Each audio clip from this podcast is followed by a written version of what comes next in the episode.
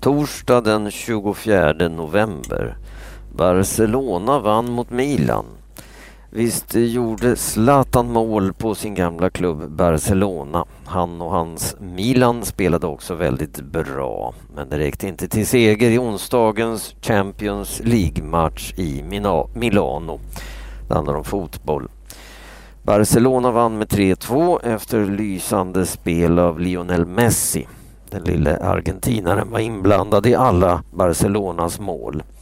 Mötet mellan Milan och Barcelona gällde inga viktiga poäng. Båda lagen var redan före matchen klara för slutspelet i Champions League. Men båda lagen ville väldigt gärna vinna. Och spelet i första halvlek var ruskigt bra. Öppen fin fotboll och massor av målchanser.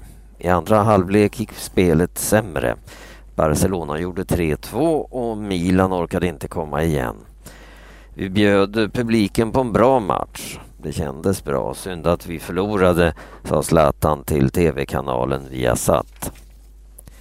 Dinamarca struntade i att betala. Vänsterpartiets riksdagspolitiker ska ge 5 000 kronor av sin lön till partiet varje månad. Pengarna behövs för att, många, eh, för att få många att rösta på partiet. Att skänka pengarna är självklart, säger flera vänsterpartister. Vi är ett fattigt parti och behöver pengarna till valrörelsen 2014, säger Lena Olsson till eh, Svenska Dagbladet. Eh, Rosanna Dinamarca är en av dem som vill bli ny ledare för Vänsterpartiet när Lars Ohly slutar. Nu har det kommit fram att hon struntat i att betala till partiet. Hon tycker inte att hon har haft råd att betala varje månad. De andra tre som vill bli ny ledare för partiet har alltid betalat. Så här säger Jonas Sjöstedt. Jag betalar och har alltid gjort det. Vi ska inte bli rika på att vara politiker, säger han. Rosanna Dinamarca har tidigare fått skäll för sina dyra resor från hemmet och till riksdagen. Hon tar flyg och taxi till riksdagen istället för att åka tåg. Jemens president Saleh avgår. Jemens president Ali Abdullah Saleh ger upp. I nästan tio månader har folket protesterat. I juni blev Saleh själv allvarligt skadad vid en attack mot presidentpalatset. Han åkte till grannlandet Saudiarabien för att få vård. Men sen kom man tillbaka till Jemen och vägrade att släppa ifrån sig makten. Saleh har nu skrivit på ett papper om att lämna sitt jobb. Vicepresidenten eh, Abrabo Mansour Hadi ska leda landet tills vidare. Men eh, Salles besked har inte lugnat demonstranterna. På onsdagen var det återigen våldsamma bråk mellan demonstranter och regeringens soldater i huvudstaden Sanaa.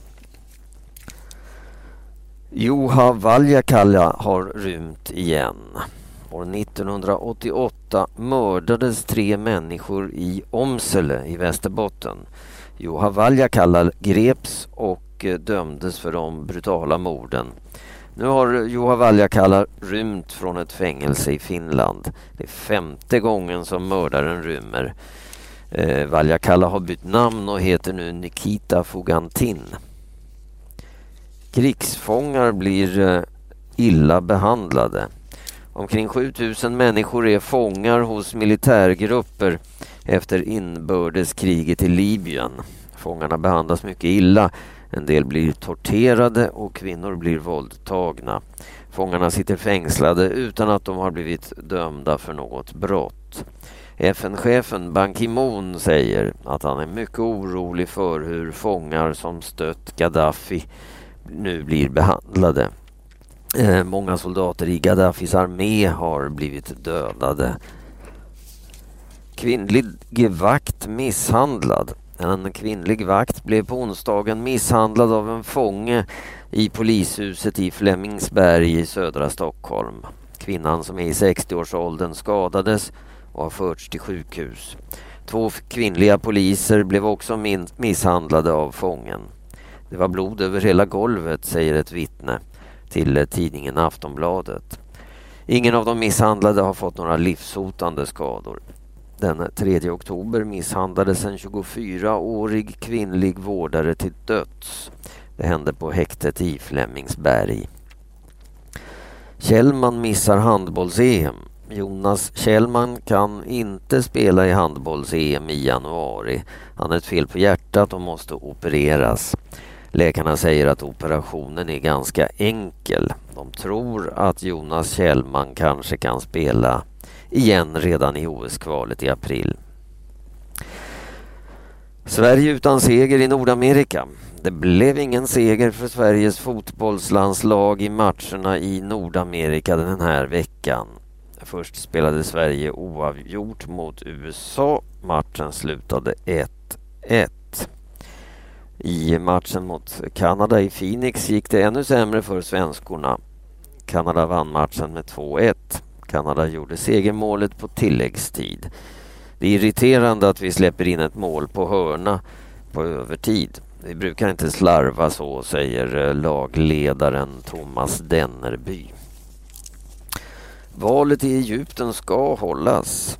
Protesterna mot Egyptens styrande militärer fortsätter. Massor av människor samlas varje dag på Frihetstorget i Kairo för att protestera för demokrati och frihet. Nu har oroligheterna spritt sig till flera andra städer i landet. Militärerna har använt mycket våld mot demonstranterna. Mer än 30 människor har dödats den senaste veckan. På måndag den 28 november ska det hållas val till Egyptens riksdag. Militärerna säger att valet ska hållas som planerat.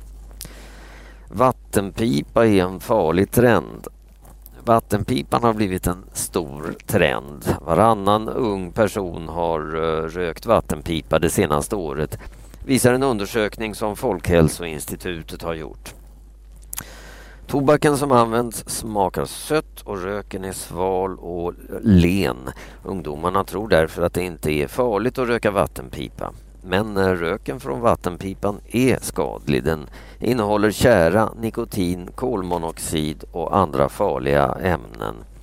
Ett enda blås från en vattenpipa ger 12 gånger mer rök än ett blås från en cigarett, säger Anna-Lena Persson på Folkhälsoinstitutet.